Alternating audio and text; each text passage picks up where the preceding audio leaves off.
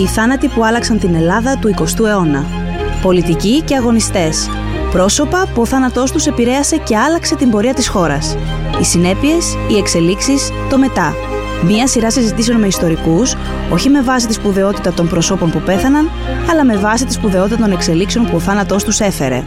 Χαίρετε, είμαι ο Κώστας Μανιάτης και σήμερα θα μιλήσουμε για το θάνατο του Βασιλιά Παύλου, του πρώτου, στις 6 Μαρτίου του 1964 και κυρίως για τις εξελίξεις που αυτός ο θάνατος έφερε στην πολιτική σκηνή. Ο Βασιλιάς Παύλος πέθανε σε μια πολύ κρίσιμη ιστορικά στιγμή, πολιτικά μεταβατική θα λέγαμε. Ήταν μόλις που είχε ορκίσει την κυβέρνηση του κέντρου υπό τον Γιώργο Παπανδρέου. Ο θάνατός του έφερε στην εξουσία τον γιο του, τον Κωνσταντίνο, και όσο τραγικά ακολούθησαν με την αποστασία και αργότερα με την επιβολή της δικτατορία, γεννούν δίκαια το ερώτημα αν όλα αυτά θα συνέβαιναν αν ο Παύλος ήταν ακόμη βασιλιάς, αν είχε παραμείνει στη ζωή.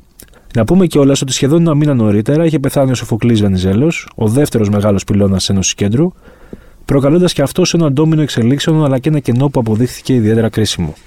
Κοντά μας, για να μιλήσουμε για όλα αυτά, έχουμε τον διδάκτορα Ιστορίας και υπεύθυνο των Ιστορικών Αρχείων του Μουσείου Μπενάκη, κύριο Τάσο Σακελαρόπουλο.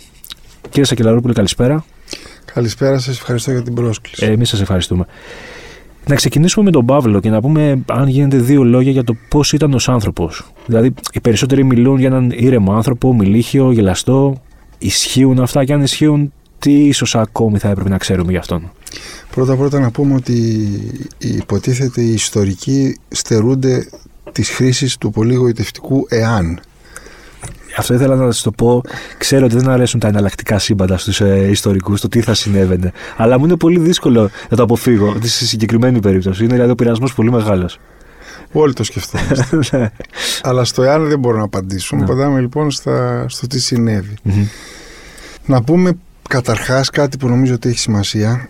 Δύο βασιλιάδες στην Ελλάδα απέκτησαν την ε, εικόνα του συμπαθητικού ανθρώπου. Τρεις μάλλον. Ο ένας ήταν ο Γιώργος ο πρώτος, ο άλλος ήταν ο, ο Αλέξανδρος ο πρώτος και ο τρίτος ήταν ο Παύλος. Οι δύο τελευταίοι ήταν αδέρφια. Παιδιά του Κωνσταντίνου του πρώτου. Και οι τρεις λοιπόν και ο Γιώργος ο πρώτος και ο, ο Αλέξανδρος και ο Παύλος δεν είχαν προοριστεί εκγενετής να βασιλέψουν. Τόσο ο Γιώργος ήταν δευτερότοκος του, του, δηλαδή ήταν αδερφός του διαδόχου της Δανίας ο Παύλος ήταν ο τριτότοκος του Κωνσταντίνου του πρώτου και ο Αλέξανδρος πριν από αυτόν ήταν ο δευτερότοκος. Άρα αυτοί οι τρεις άνθρωποι δεν είχαν διαμορφωθεί έτσι ώστε να κρίνουν τον εαυτό τους σαν αλάθητο και δεν είχαν μεγαλώσει έτσι σαν να είναι το φοβερό άλογο κούρσας ενός μιας δυναστείας και ενός θρόνου που οφείλει να πάρει πάνω του, έχει δεν έχει την ικανότητα, έχει δεν έχει την οριμότητα, τη τύχη ενός έθνους. Επίσης, να πούμε και κάτι άλλο τραγικό σε αυτόν τον τρόπο που μεγαλώναν οι βασιλιάδες τότε, ιδιαίτερα στην Ελλάδα, ήταν σαν να πρόκειται περί εσκεμμένης ε, αποτυχίας πολλών ανθρώπων για τον τρόπο που τους μεγάλωσαν το, το περιβάλλον του θρόνου και ίσως και οι γονείς τους αν είχαν κάποιο λόγο.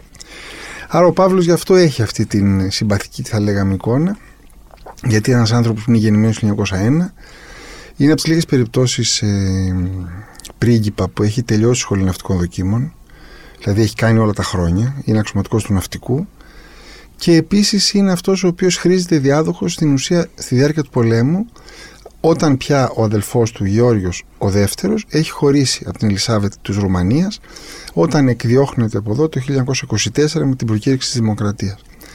Από τότε και μετά ο Παύλος γίνεται διάδοχος που είναι, θα λέγαμε αρκετά μεγάλος Επιστρέφουν οι βασιλείς εδώ το 35, μόνος του δηλαδή ο Γιώργος και φέρνει μαζί και τον Παύλο ως διάδοχο και παντρεύεται εδώ, λίγο πριν τον πόλεμο 1940, τη Γερμανίδα Περικύψα Φρυδερίκη.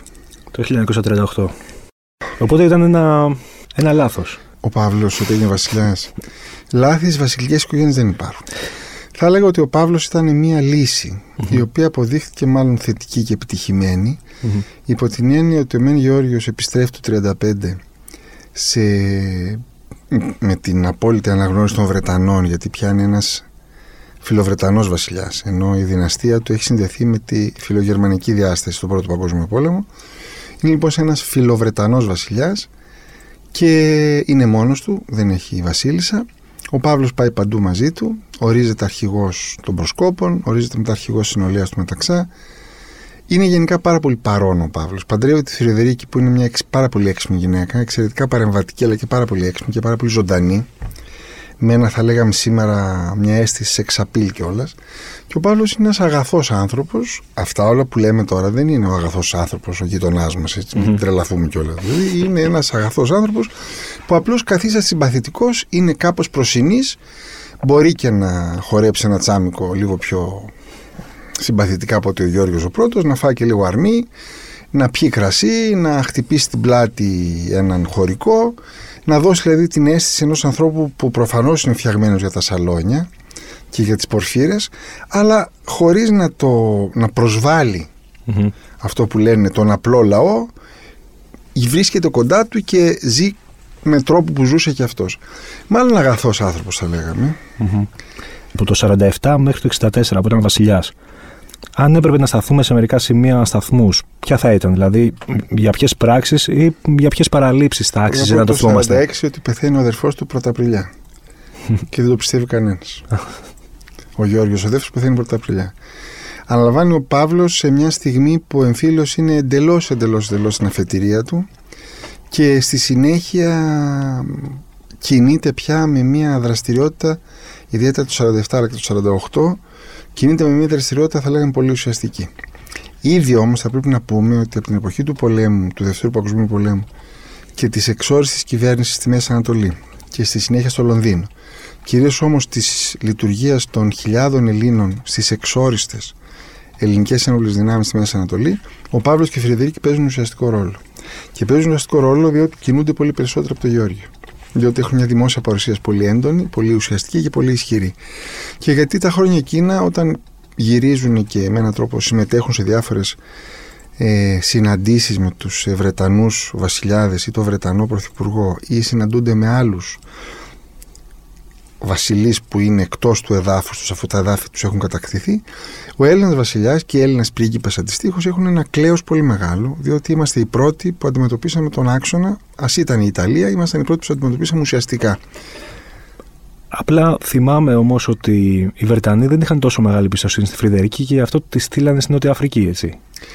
Οι Βρετανοί έχουν στο νου τους να κάνουν μια μεγάλη ανατροπή στη μέσα, στην ελληνική, σε εισαγωγικά, Μέση Ανατολή. Όταν λέω ελληνική δεν εννοώ την ελληνική παροικία, εννοώ τον ελληνικό στρατό. Έχουν λοιπόν σκοπό οι Βρετανοί, επειδή πάντα προβλέπανε το μέλλον, όχι με την έννοια του χαρτο, της χαρτορίχτρας, αλλά της, του σχεδιασμού, θέλαν οπωσδήποτε στο πλαίσιο του ελληνικού αστικού κόσμου να επαναφέρουν τους βενιζελικούς. Και αν μην είναι μονάχα το δίπολο, μεταξική, βασιλική. Ο μόνος τρόπος για να επανέλθει η Βενιζελική ήταν να ξαναμπούν στο στρατό η απόταξη του κινήματος του 1935. Το οποίο και το καταφέρνουν. Εκεί όμως η Φρεδερίκη θα ήταν παρεμβατική. Και ο Παύλος και ίσως και ο Γιώργο. Γι' αυτό και το χειρίζονται εντελώς μόνοι του και αυτό βάζουν σαν πρώτο υπουργό άμυνας το 1942 και αντιπρόεδρος κυβερνήσεως Τσουδέλου τον Παναγιώτη Κανελόπουλο. Άρα λοιπόν αυτή η τάση να απομακρυνθεί η Φρεδερίκη ισχύει. Εγώ δεν ανέφερα αυτό. Ανέφερα τη ζωή τους στα διάφορα παλάτια της Βρετανίας που συναντούσαν και άλλους βασιλείς και σε αυτή, σε αυτή τις περιπτώσεις οι Έλληνες βασιλιάδες είχαν ένα προνόμιο σαφώς μεγαλύτερο από τους άλλους. Αυτό θέλω να πω. Κατάλαβα, λογικό. Διότι στον εμφύλιο πόλεμο η Φρυδερίκη οργανώνει την ιστορία των πεδοπολεων που είναι κάτι πάρα πολύ δυναμικό και πολύ ουσιαστικό για την πλευρά της κυβέρνησης. Είναι το παιδομάζωμα που κάνουν οι, οι δυνάμεις της αριστεράς, οι ένοπλες δυνάμεις αριστεράς και του Κομμουνιστικού Κόμματος Ελλάδος με το Δημοκρατικό Στρατό Ελλάδας και το πρόγραμμα, το παιδοφύλαγμα που κάνει η Φρυδερίκη. Δηλαδή αναλαμβάνει να σώσει παιδιά από το να σταλούν στην υπερορία στις τότε λαϊκές δημοκρατίες. Αυτό σημαίνει και ότι τα χωριά αδειάζουν για να μην έχουν τροφοδότες ή αντάρτες. Τα παιδιά κατεβαίνουν στις πόλεις σε άθλιες συνθήκες και από εκεί τα παίρνουν και τα πάνε στις παιδοπόλεις. Στις παιδοπόλει, όπου όσα παιδιά έζησαν εκεί, έχουν να πούνε και καλά και κακά. Αν ήταν παιδιά αριστερών, προφανώς βίωσαν άθλιες συνθήκες. Αν ήταν παιδιά ανθρώπων που δεν ήταν αριστεροί, αλλά δεν υφίσταντο μια πλήση εγκεφάλου για τους γονείς τους, πιθανότατα βίωσαν καλύτερα από τα χωριά τους. Αν ήταν και αδέρφια μαζί κιόλας, είχαν μια αλληλεγγύη. Σε αυτή λοιπόν την κατάσταση, επειδή η Φρυδερίκη τα σάρωνε όλα και επειδή επισκεπτόταν το μέτωπο, επειδή πετούσε με το αεροπλάνο, επειδή, επειδή, επειδή, επειδή, επειδή, ο Παύλος φτιάχνει τις σχολές της Λέρου που είναι σχολές επαγγελματικές θα λέγαμε για παιδιά πάλι χαμένα από τον εμφύλιο πόλεμο, παιδιά διαλυμένων οικογενειών από τον πόλεμο και εκεί μαθαίνουν μια τέχνη. Γίνονται μάστορε, ηλεκτρολόγοι, υδραυλικοί, φαναρτζίδε, όλα αυτά. Προσπαθεί δηλαδή διαρκώς ο Παύλος να έχει μια δημόσια παρουσία απέναντι στη Φρυδερίκη, η οποία είναι σαρωτική. Είναι όμως σαρωτική η Φρυδερίκη και στη διεθνή παρουσία της χώρας, δηλαδή και στις επαφές με τους Βρετανούς και κυρίως με τους Αμερικανούς που το, το 47 και μετά έρχονται. Ο Παύλος θα λέγαμε ότι κρατάει πάντοτε ένα αντίβαρο. Καταρχάς εκφράζει αυτός το λόγο της Φρυδερίκης. Δηλαδή, όλοι ξέρουν ότι είναι η Φρυδερίκη από πίσω, αλλά είναι ο Παύλος που βγαίνει μπροστά. Mm. Κυκλοφορεί πολύ συχνά, πάρα πολύ συχνά, σε περιοχές που έχουν πολύ γερή βασιλική βάση, όπως είναι τα Μεσόγεια της Αττικής. Δηλαδή, όπου είναι οι, οι Έλληνες Αρβανίτες, η, η βασιλεία είναι πάρα πολύ ισχυρή. Και ο Παύλος πηγαίνει πολύ συχνά εκεί και εκδρομές και βόλτες. Πηγαίνει με ένα μικρό παλιό ναρκαλευτικό ανοιχτή θαλάσσια στον Αρματολό, όλη η βασιλική οικογένεια και επισκέπτεται διάφορα λιμάνια από Παρασκευή ως Δευτέρα για να δείξουν ότι οι βασιλείς κινούνται αυτά τώρα δεκαετία 50 και 60. Λένε λοιπόν σε αυτά τα ταξίδια έρχονται τρία πακέτα εφημερίδων κάθε μέρα. Εφημερίδων ελληνικών και ξένων. Το Κωνσταντίνου το πακέτο γυρίζει απείραχτο του Παύλου, ο Παύλος έχει ανοίξει μόνο την καθημερινή και έχει διαβάσει τον τίτλο, η Φρυδερίκη τα έχει λιώσει όλα. Δηλαδή έχει λιώσει όλες τις εφημερίδες στο διάβασμα. Αυτό και μόνο μας δείχνει την αίσθηση ενός ανθρώπου που έχει εφησυχάσει, που έχει ίσως μια ευγένεια για τον Παύλο, λέω, έτσι, μια καλλιέργεια, ένα, ένας τρόπο θα λέγαμε ευγενικό και ένα αρκετά αποστασιοποιημένο αλλά οικείο και μια διαολεμένη διάθεση παρέμβασης που έχει η Φρυδερίκη, που φτάνει σε πάρα πολλές συγκρούσεις. Δηλαδή και με τον Καραμαλή συγκρούω τη Φρυδερίκη. Και ο Παύλος φτάνει πια να μεσολαβήσει και, να, και η Φρυδερίκη βεβαίως όταν συγκρούεται με τον Καραμαλή, που είναι τεράστιο το πρόβλημα, διότι τον έχουν διαλέξει τον Καραμαλή μετά το θάνατο του Παπάγου, θεωρώντας ότι θα έχουν έναν άνθρωπο του χεριού τους. Τους βγήκε εντελώς διαφορετικός. Ο Καραμαλής έφτιαξε μια Ελλάδα στα πλαίσια βεβαίως της καχεκτικής δημοκρατίας που έλεγε και ο αυτός που δεν είναι μακριά μας πια ο Λίας Νικολακόπουλος. Αλλά ήταν πολύ δυναμικός. Και αυτό δεν το άντεξε το παλάτι. Το παλάτι δηλαδή μετά τον, την επιστροφή τους εδώ το 45-46 δεν θέσανε ποτέ σε συζήτηση να είναι κάτι δυνατότερο από το θρόνο. Mm-hmm. Γι' αυτό και ελέγχουν το στρατό. Και ο Παύλος προφανώς συμμετέχει και αυτός σε αυτή τη διαδικασία. Mm-hmm. Φτιάχνεται λοιπόν η Ένωση Κέντρο εκεί στι αρχέ τη δεκαετίας του 60 σαν αντίπαλο δέος στον Καραμαλή. Κυρίως όμως φτιάχνεται διότι η ΕΔΑ έχει πάρει το 58, 1958 24%. Και εκεί λοιπόν ο Παύλος μεσολαβεί, θα λέγαμε, στηρίζει τον Γιώργο Παπανδρέου με τρόπο πολύ ουσιαστικό και φτάνουμε σιγά σιγά, είναι εκλογές βίας και νοθείας το 61 και φτάνουμε σε εκλογές το 63. Εκεί ο Καραμαλής, λίγο με το ζόρι, ξανά είναι επικεφαλής της ΕΡΕ. Ο Σοφοκλής Μεντζέλο και ο Γιώργος Παπανδρέου είναι συναρχηγοί της Ενώσεως Κέντρου. Έχουμε τις εκλογές τον Νοέμβριο. Έχουμε μια ισχνή, θα λέγαμε, πλειοψηφία της Ενώσεως Κέντρου. Η ΕΔΑ προτείνει να τη στηρίξει την Ένωση Κέντρου, αλλά ο Παπανδρέου και ο Σοφοκλής αρνούνται, διότι υπάρχει ένας όρος από το παλάτι απαράβατος ότι ψήφοι αριστερών βουλευτών δεν υπάρχει περίπτωση να στηρίξουν κυβέρνηση αστικού χώρου, οπότε τελειώνει, και προκυρήσουν νέες εκλογές για το 1964. Εν τω μεταξύ, λίγο πριν τις εκλογές, όπως είπατε και στην αρχή, πεθαίνει ο Σοφοκλής Βενιζέλος. Mm. Γίνονται εκλογές και πεθαίνει ο Παύλος. Ναι. Προσέξτε λοιπόν, έχουμε τέσσερα στοιχεία πολύ ενδιαφέροντα. Έχει φύγει ο Καραμαλής διότι έχει θυμώσει και έχει παραιτηθεί. Πεθαίνει ο Σοφοκλής που ήταν το πρόσωπο που μεσολαβούσε ως μαξιλάρι, λέγανε, μεταξύ της αυλής, του παλατιού δηλαδή, και του κεντρώου χώρου. Έχει κερδίσει ένα κέντρο με μια πολύ δυνατή πλειοψηφία και μετά από λίγο πεθαίνει και ο Παύλος. Αυτό απελευθερώνει αφενός δυνάμεις στο ίδιο το παλάτι της Φρυδερίκης, που ο Κωνσταντίνος είναι, είναι ένας πολύ νεαρός και πάρα πολύ ανώριμος άνθρωπος. Παρ' όλα αυτά, βεβαίως, ουδής από αυτούς τους ανθρώπους αρνείται ένα θρόνο όταν το δίνουν, παρότι είναι νεαρός και ανώριμος, γιατί μετά αυτό ετέθη ω δικαιολογία. Mm-hmm. Δεν στέκουν αυτές οι δικαιολογίες. Mm-hmm. Ναι. Η Φρυδερίκη θέλει να σαρώσει. Ο Γιώργος Παπανδρέου έχει ένα δυναμισμό και μια κυβέρνηση ουσιαστικά δυναμική. Αλλά προσέξτε, η απουσία του Παύλου απελευθερώνει αυτή τη δυναμική στο παλάτι. Και κυρίως όμως η απουσία του Καραμαλή απελευθερώνει ό,τι πιο σκληρό και θα λέγαμε αντικοινοβουλευτικό υπήρξε εντός του στρατού, το οποίο με έναν τρόπο ο Καραμαλής δεν το έλεγχε, αλλά σίγουρα μπορούσε να το περιορίζει, ας πούμε, mm. στη δραστηριότητά του. Ο Κανελόπουλος ήταν, ας το πούμε, λίγος για να Κοιτάξτε, κρατήσει τη δεξιά παράταξη. Ο Κανελόπουλος σε...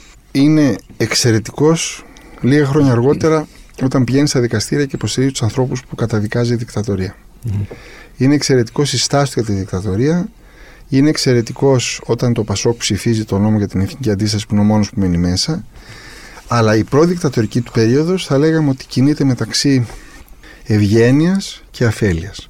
Δηλαδή είναι πάρα πολύ ήπιος άνθρωπος και κάποια στιγμή οι συνωμότες στο στρατό φτάνουν να τον κάνουν ό,τι θέλουν. Δεν είναι εύκολο ο ηγέτης της συντηρητικής της δεξιάς παράταξης να περνάει κατά τη μύτη του και σε αυτού τη μύτη και στους υπουργούς τους και στους αρχηγούς όμως του στρατού μία ένα πραξικόπημα, ένα κίνημα σε βάρος του ίδιου του αστικού κόσμου τελικά. Αυτό ναι. είναι πολύ βαρύ. Ήταν πρωθυπουργός όταν συνέβη. Αν μπορούμε να πούμε πώς πέθανε, ε, πώς πέθανε ο Παύλος. Και οι, κάποιες από τις θεωρίες συνωμοσία που οι υπάρχουν. Συνθήκες θανάτου, οι συνθήκες θανάτου του Παύλου είναι από δραματικέ έως ενδιαφέρουσες. Έχει νοσηλευτεί από τους καλύτερους γιατρούς της Ελλάδας. Έχει φροντιστεί, θα λέγαμε, όσο πολύ λίγοι. Δεν γνωρίζω περί συνωμοσιών και περί θεωριών συνωμοσίας. Σίγουρα όμως η Φρυδερίκη τον παίρνει με το αυτοκίνητο και τον κατεβάζει στο Πασαλιμάνι και στην Καστέλα μια Κυριακή αν τον δύο κόσμος. Και βγάζουν φωτογραφίες, συγγνώμη μου διακόπτω, στο περιοδικό εικόνες. Και... Της καθημερινής. Ο Παύλος είναι σε άθλια Εγώ θα έλεγα ότι δεν ξέρω αν υπάρχουν συνωμοσίες και δεν το πιστεύω. Αλλά σίγουρα ήταν τελικώς ένας κακοφροντισμένος Όχι από πρόθεση νομίζω, αλλά πολύ συχνά οι γιατροί την εποχή εκείνη τουλάχιστον, όταν είχα στα χέρια τους ένα πάρα πολύ μεγάλο όνομα, ένα πάρα πολύ επίσημο άνθρωπο, που πολλές φορές δεν ήταν τόσο, θα λέγαμε, ήταν... σαφή στη διάγνωση και τόσο δεν πήγαινε το μυαλό τους εύκολα στο κακό. Λίγο, λίγο άτολμη. Θα έλεγα λίγο μουδιασμένοι λόγω του μεγάλου ασθενούς που είχαν στα χέρια τους, το οποίο δεν ήταν Παρουσιάζει λίγο ενδιαφέρον ε, που μεταφέραν τότε την εικόνα της. Ε, αυτή η Παναγία, η Παναγία της Τίνου έχει έρθει στην ε, Αθήνα όταν γίνεται ο Βενιζέλος άξιος πατρίδος στο θρίαμβο μετά τη συνθήκη των Σευρών όταν αρρωσταίνει ο Παύλος και όταν πηγαίνει ο Παναθανικός στο Βέμπλι. Χαρακτηριστικό αυτό. Ε, Μιας και είπαμε για τον Κωνσταντίνο πριν. Ε, τον Πόσο έτοιμος ήταν για τον θρόνο ο Κωνσταντίνος; Θέλω να πω ότι τον ενδιέφεραν τα καθήκοντα του Βασιλιά. Άλλο αν ήταν αναγκασμένος έτσι σε εισαγωγικά να αναλάβει, αλλά έδειχνε από πριν να θέλει να ασχοληθεί, τον ενδιέφερε η διακυβέρνηση. Νομίζω ότι όταν μιλάμε για βασιλιά, ιδιαίτερα στην Ελλάδα, μιλάμε για μια ανεύθυνη εξουσία και το λέω στην κυριολεξία την έννοια του όρου, έτσι ορίζεται, ως μια ανεύθυνος αρχή, από την, η οποία μπορεί να βασιλεύει αν θέλει και να κυβερνάει, παρότι κανονικά δεν πρέπει, αλλά δεν θα της ζητηθούν ποτέ ευθύνες.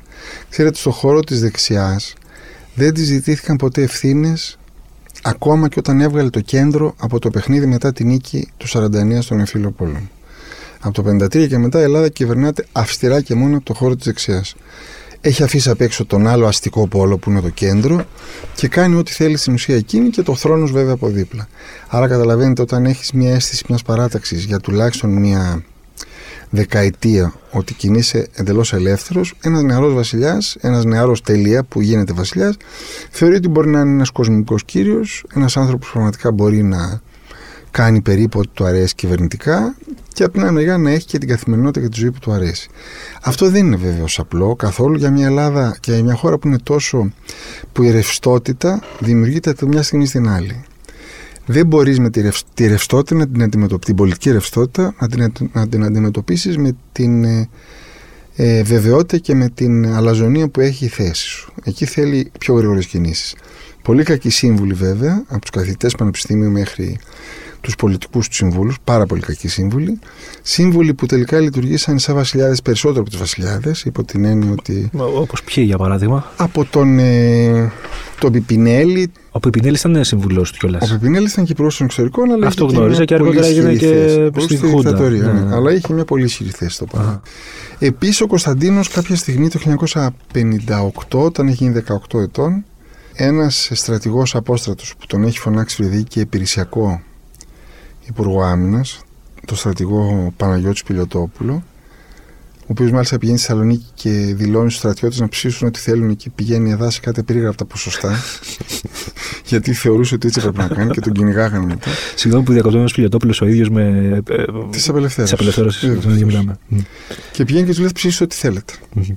Και γίνεται χαμός βέβαια. Καταλαβαίνετε, ψηφίζουν όλοι. όλοι ψηφίζουν όποιοι θέλανε εδώ, ψηφίζουν εδώ. Ναι. Δεν θα γίνει κανείς έλεγχος, δεν θα σας δει κανείς από Μιλάει κανονικά ο άνθρωπος δηλαδή. Ναι. Υπουργός Βορείου Ελλάδα νομίζω ήταν. Αυτός λοιπόν όταν επιστρέφει και βρίσκει τη Φρυδερίκη, της λέει: Ξέρετε, πρέπει να σας πω κάτι. Ο διάδοχος είναι 18 ετών, πρέπει να πάει να φοιτήσει 4 χρόνια στη σχολή των Ευλπίδων. Και γίνεται έξαλλη Φρυδερίκη και λέει: Από πού θα μας υποδείξετε εσείς και γιατί να φοιτήσει 4 χρόνια. Και έτσι λέει ο άλλος πάρα πολύ πεζά και ψύχρεμα για να μάθει ποιου θα διοικεί. Το οποίο ήταν πολύ έξυπνη σκέψη, βέβαια. Βέβαια δεν το έκανε κανένας τους. Δηλαδή, ούτε σχολή δοκίμων φίτησε, ούτε σχολή Ευελπίδων, ούτε σχολή Κάρων. Στη σχολή δοκίμων ο Κωνσταντίνος πήγαινε κάποιες εβδομάδες από τους τρίμηνους θερινούς πλόε που έκανε η σχολή δοκίμων σε πολεμικά πλοία σε όλο τον κόσμο. Είχε παρέα, είχε κόσμο, ποτέ δεν τους άκουσε ο Κωνσταντίνος. Άρα λοιπόν ο θάνατος του Παύλου φέρνει τον Κωνσταντίνο στην εξουσία γιατί δεν είναι απλώς βασιλική θέση, είναι εξουσία, και τη Φιρεδρίκη επίσης. Αυτές είναι οι εξελίξεις οι σημαντικότερες, ας το πούμε. Νομίζω όμως ότι οι φυσιολογικέ εξελίξεις συνδέονται με, δύο, με ένα πολύ καθοριστικό στοιχείο που είναι ένα κέντρο στην εξουσία. Ωραία. Δεν ήθελα να ρωτήσω αν ο Παύλος θα μπορούσε να αποτρέψει τη σύγκρουση με τον Παπανδρέου. Κοιτάξτε, είναι υποθετική ερώτηση. Επειδή όλο τον 20ο αιώνα και κυριότερα την μεταπολεμική περίοδο την κρίνουμε με το τι συνέβη την 21η Απριλίου 1967 αλλά και την αντοχή αυτού του καθεστώτος, κακά τα ψέματα, θα πρέπει σίγουρα να πάει το μυαλό μας και στο τι θα γινόταν εάν ο Παύλος ζούσε. Αν ο Παύλος ζούσε και αν ο Καραμαλής επίσης ήταν παρόν και αν ο Σοφοκλής Βενζέλος ζούσε, αν δηλαδή ζούσε όλο το μετεμφυλιακό πολιτικό πλαίσιο, δεν θα ήταν αυτή η εξέλιξη πιστεύω. Απ' την άλλη μεριά όμως η πολιτική είναι, δεν δεν ρωτάει ποτέ και, δεν, και ούτε η ζωή ρωτάει. Και ούτε η ζωή. Άρα λοιπόν το γεγονός ότι ο Παύλος πεθαίνει και ο Κωνσταντίνος απελευθερώνεται να κάνει πράγματα τα οποία είναι καταστροφικά για τον ίδιο το θρόνο, γιατί αυτό θα πρέπει λίγο να το καταλάβουμε.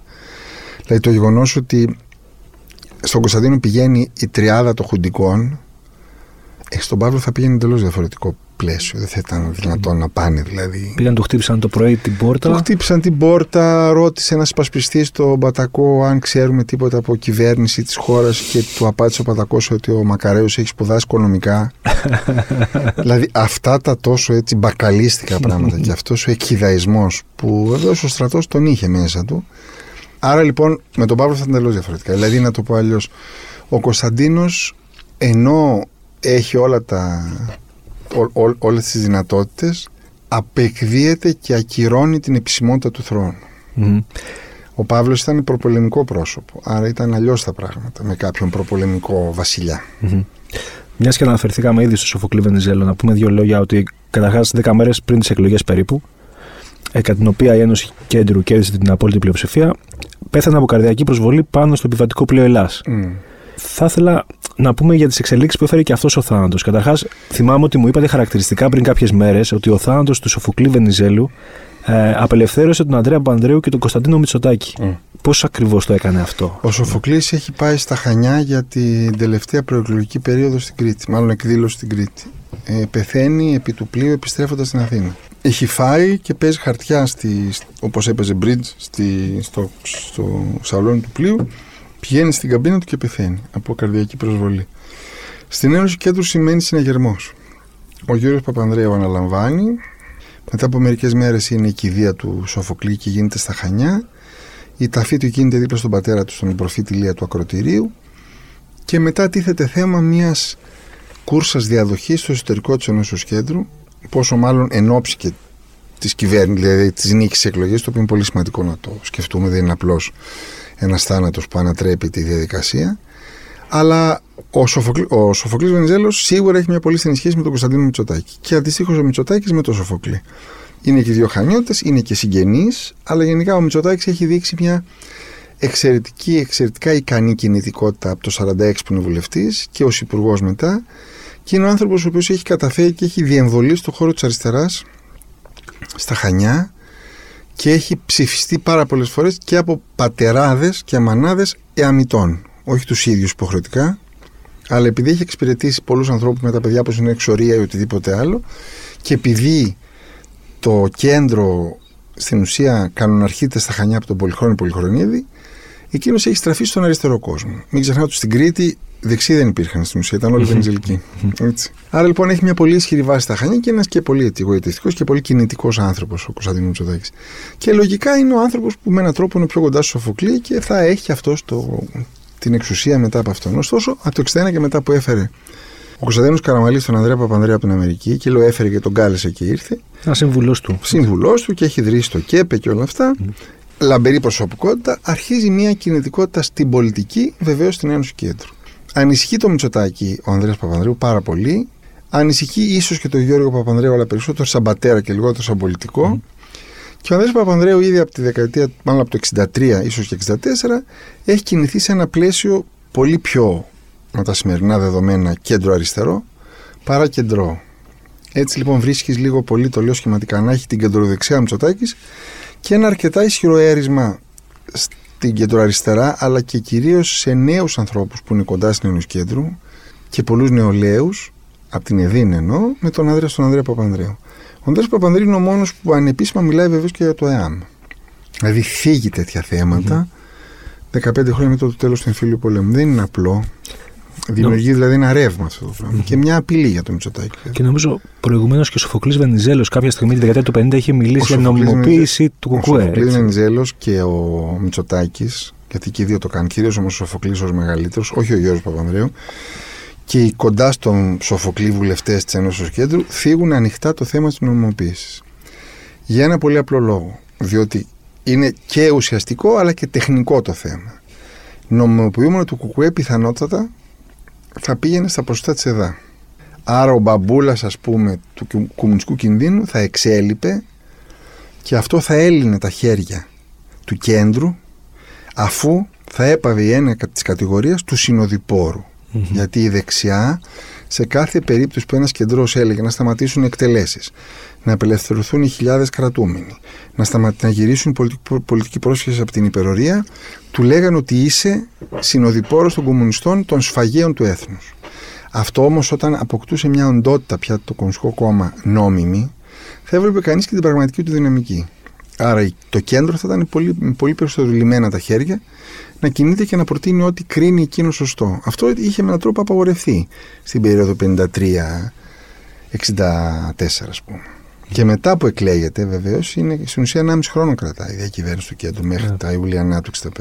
Οπότε, γιατί το κενό που άφησε πίσω του ο Σοφοκλή Βενιζέλος, ειδικά μέσα στην Ένωση Κέντρου, ήταν, γιατί, θεωρήθηκε καταλητικό. Γιατί η Ένωση Κέντρου ήταν και αυτό μια σύνθεση κομμάτων. Γίνεται κόμμα λίγο πριν τις εκλογές του 1963. Ωστόσο, οι δυναμικές στο εσωτερικό της είναι πάρα πολύ έντονες. Δηλαδή, στο εσωτερικό της έχει ανθρώπους όπως το Στέφανο Στεφανόπουλο, που είναι μια πολύ βαριά, θα λέγαμε δεξιά προεμφυλιακή και με την φιλιακή, αλλά παράλληλα έχει και τον Ηλία Τσιριμόκο που ήταν ε, στο ΕΑΜ και στη Συμφωνία της Βάρκης. Δηλαδή είναι δύο πολύ, μεγάλα, πολύ μεγάλες αντιθέσεις στο ιστορικό της. Αυτές οι αντιθέσεις αμβλύνονται από δύο άξονες. Ο ένας άξονας είναι η επικείμενη εξουσία και ο άλλος άξονας είναι η νεολαία που πραγματικά έχει μια τεράστια δυναμική. Βεβαίως, αν μιλήσει με νεολαίους της Ενώσεω Κέντρου τα χρόνια εκείνα, είχα ένα πολύ σοβαρό θέμα απέναντι στην νεολαία Λαμπράκη. Τους έλειπε ιδεολογία. Ενώ αριστεροί την είχαν. Ναι. Η Ένωση Κέντρο πού έβρισκε πάτημα ιδεολογικά τότε; Η Ένωση Κέντρο έβρισκε πάτημα στο ότι κερδίσαν τους κομμουνιστές και η δεξιά και το κέντρο και έμεινε έξω από το χώρο. Ένα, δύο. Στις διώξεις των αστυνομικών που εξ, εξίσωναν πάρα πάρα πάρα πολύ συχνά και το κέντρο και τους κομμουνιστές και κυρίως σε ένα τραμποκισμό που τους ας, ασφικτιούσαν μέσω αυτών στο χωριό και στις πόλεις της επαρχίας και βεβαίως γιατί πάρα πάρα πάρα πολλοί συγγενείς από αυτούς είχαν ανθρώπους εξορίας. Mm. Άρα αυτό ήταν κάτι πολύ βαρύ. Βελτιώθηκαν αυτές οι συνθήκες καταπίεσης για όποια παιδιά, αγόρια και κορίτσια πια, ήρθαν στην Αθήνα για σπουδές. Ωστόσο, μιας και λέγαμε πριν για το Σοφοκλή Βενιζέλο, ε, είναι λίγο παράξενο ότι είχε πολύ κακές σχέσεις με τον ε, Γιώργο Παπανδρέου από παλιά, έτσι. Μονίμως. Και ήταν, έχουν γίνει πολλά επεισόδια μεταξύ τους. Δηλαδή, πολύ από, μεγάλη... την, ε... από την κυβέρνηση του Καΐρου μέχρι τότε που είπε έξι στην ε, Παπανδρέας Σχημονίν ο Σοφοκλής Βενιζέλος. Και ο αχθοφόρος του μεγάλου ονόματο τον έλεγε. Είναι λίγο περίεργο που αυτοί οι δύο συνεπάρξαν έστω και για αυτό το μικρό διάστημα. Ναι, αλλά η εξουσία. Είναι γλυκιά. Όχι μόνο γλυκιά, έχει προοπτικές. και επίσης μην ξεχνάτε ότι ο Γιώργος Παπανδρέου ήταν ο ρήτορας και ο άνθρωπος που κέρδιζε τον κόσμο, αλλά όλο ήταν ο διάδοχος του πατέρα του. Mm-hmm. Δηλαδή η Κρήτη δεν υπήρχε περίπτωση να την πάρει κανείς άλλος εκτός από το Σοφόκλη. Τα μεγάλα δημοσιογραφικά συγκροτήματα του κέντρου, ο Λαμπράκης και ο Κόκας. Μετά το ο, θάνατο του, ναι, του Σοφοκλή, πώ πώς επηρεάστηκε η κατάσταση; ο Κόκας έχει μια πάρα πολύ ισχυρή παρουσία στον τύπο και θα λέγαμε με σημερινούς όρους ότι ήταν η, η σημαντικότερη δημοσιογραφική σχολή από τον Απελευθέρωση και μετά. Mm. Υπάρχει εφημερίδα Ελευθερία και με στη διάρκεια τη κατοχής, σαν ένα είδος αντιστασιακής οργάνωσης. Μετά όμως και στον εμφύλιο αλλά και μετά, ο Κόκας έχει μια, ένα εξαιρετικό θάρρος να γράψει πράγματα που δεν γράφει κανένας. Ο Κόκας λέει το 45, γράφει στην Ελευθερία σε ένα editorial, τρία editorial. Και τα τρία έχουν σχέση με το στρατό. Και γράφει. Είναι αδιανόητο να κατατάσσονται στη σχολή των Ευελπίδων πρώην ταγματασφαλίτες. Μετά γράφει ότι προσέξτε ποιου βάζετε στη σχολή των Ευελπίδων, διότι κάποια στιγμή θα έχουμε ένα στρατό που δεν θα τον ελέγχει η δημοκρατία. Αυτό 22 χρόνια πριν την 21η Απριλίου 1967. Mm-hmm. Είναι εξαιρετικά έξυπνος και εξαιρετικά διορατικός και έχουν βεβαίως και στο χώρο ακόμα και του, πολι... του ρεπορτάζ του πολιτισμού μάθει γράμματα. Δηλαδή ο Μάριος Πλωρίτη, η Ρεζάν είναι, που έχουν περάσει εξαιρετική δημοσιογράφη από εκεί. Συνδέεται με τον Κωνσταντίνο Τσοτάκη. Πολύ στενά. Και στην ε, Σαουλιανά και στην ε, Αποστασία κρατάει μια σαφέστατα υπέρ του Μητσοτάκη στάση. Από την άλλη μεριά, ο δημοσιογραφικός οργανισμός Λαμπράκη είναι πολύ πιο κοντά στο Γιώργο Παπανδρέου, αλλά και εκεί λένε ότι τις μέρες του Ιουλίου του 65 γίνεται ένα κουνιέτη βελόνα λιγάκι δηλαδή. Η αντίδραση όμως του χώρου του κέντρου είναι πολύ έντονη και με έναν τρόπο είναι πάλι κοντά στο Παπανδρέου. Είναι, γιατί μην ξεχνάτε ότι είναι και τα... η Ένωση των Φιλελευθέρων είναι απέναντι από το βήμα. Mm-hmm. Στη χρήση του Λαβά. Είναι δύο κτίρια στο κέντρο της Αθήνας πίσω από το Αττικόν που είναι το ένα απέναντι από το άλλο. Θέλω να πω διαδηλώσεις δηλαδή υπέρ του Παπανδρέου στην Ένωση Κέντρου. Εκεί γίνονταν. Είναι μπροστά στο, στο Δόλ, στη, στο, ναι. στο συγκρότημα Λαμπράκη δηλαδή. Κάτι ακόμα πάλι αυτά τις υποθετικές ερωτήσεις που δεν αρέσουν στους uh, ιστορικούς. Και τώρα μην δεν θα. Θέλω να πω, uh, θα μπορούσε να αποτρέψει τη ρήξη με το στέμα ο Σοφοκλής Βενιζέλο, δηλαδή να λειτουργούσε ως κυματοθράφτη μεταξύ αντικρουόμενων συμφερόντων. Η παρουσία του Σοφοκλής στην Ένωση Κέντρου και ιδιαίτερα στη διακυβέρνηση από την Ένωση Κέντρου σίγουρα θα έβαζε ένα φίλτρο ή ένα φρένο προς το, προς το λιγότερο προοδευτικό, προς το πιο συντηρητικό. Βεβαίως, να πούμε και την αλήθεια, όποια προοδευτική πρόταση έκανε ο Γιώργος Παπανδρέου δεν πέρασε. Δηλαδή με το ζόρι έγινε η εκπαιδευτική μεταρρύθμιση με τον Παπανούτσο και με την κυρία Σισιλιάνου και με πολλούς άλλους ανθρώπους. Ήταν πολύ δύσκολο. Δηλαδή το κράτος της δεξιάς δεν άφηνε τίποτα. Εδώ λέει ο Παπανούτσος ότι όταν πήγε στο Παιδαγωγικό Ινστιτούτο δεν τους δίνανε καλάθια για τα χαρτιά, δηλαδή για να εκτίθεται και να τα αφήνει το χαρτιά στο πάτωμα. Ήταν ένας πόλεμος διαρκής και δεν μιλάμε για την αστυνομία, δεν μιλάμε για το στρατό. Δηλαδή, η μόνη εξωματική που ήταν, είδε και έπαθο στο Παπανδρέο να βρει στρατηγούς, δεν βρήκε κανένα. Και όποια εξωματική ήταν, θα λέγαμε, πιο κοντά του, ήταν κάποιοι πλαστηρικής προελεύσεως που είχαν μείνει στο στρατό, αλλά βεβαίως δεν ανεβαίναν σε βαθμούς. Ναι, αλλά ο αρχηγός του ΓΕΣ, ο Ιωάννης Γεννηματάς, ήταν δική του επιλογή. Ε, κοιτάξτε, όλοι αυτοί, να το πούμε αλλιώς, ποτέ δεν γίνεται κάποιος στρατηγός αν δεν είναι σύμφωνος με την κυβέρνηση. Είτε mm-hmm. αυτό είναι η δημοκρατία, είτε αυτό είναι η δικτατορία. Δεν γίνεται. Ασχέτως τι μπορεί να κάνει μετά. Mm-hmm. Και αναφέρουμε στους στρατηγούς της μεταπολίτευσης. Mm-hmm. Αλλά για να γίνει κάποιος στρατηγός, αποκλείεται να μην έχει, την, να μην έχει εγγυηθεί τη μακροημέρευση μιας κυβέρνησης. Ωραία. Και κάτι κλείνοντας τότε. Ε, οι μακροχρόνιες επιπτώσεις που έφεραν αυτοί οι δύο θάνατοι. Μιας και τους βάλαμε μαζί τώρα. Κοιτάξτε, Τι θα λέγατε ότι ήταν; Οι μακροχρόνιες επιπτώσεις που έφερε ο θάνατος του Βασιλιά Παύλου και του Σοφοκλή Βεντζέλου είναι τραγική αν το σκεφτείς. Από την άλλη μεριά δεν μπορούν και οι άνθρωποι να ζουν αιωνίως. δηλαδή αναγκαστικά κάποτε θα πεθαίνουν αυτοί οι ανθρωποι και αναγκαστικά θα έπρεπε η Ελλάδα να οριμάσει. Το τραγικό είναι ότι η Χούντα την ορίμασε και η, βεβαίως η καταστροφή της Κύπρου επίσης.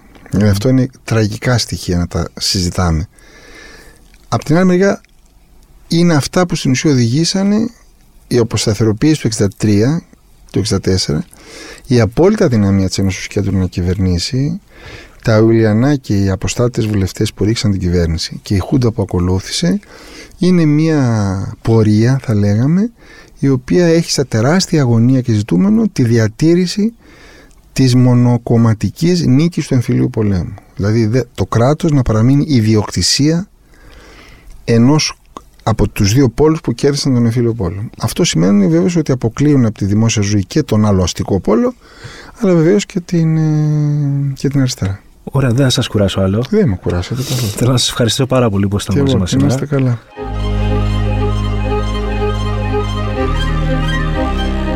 Μαζί μας ήταν ο Τάσος Εκελαρόπουλος, διδάκτορας Ιστορίας και υπεύθυνος των Ιστορικών Αρχείων του Μουσείου Μπενάκη. Μιλήσαμε για τον θάνατο του Βασιλιά Παύλου και τις εξελίξεις που έφερε στην πολιτική ζωή.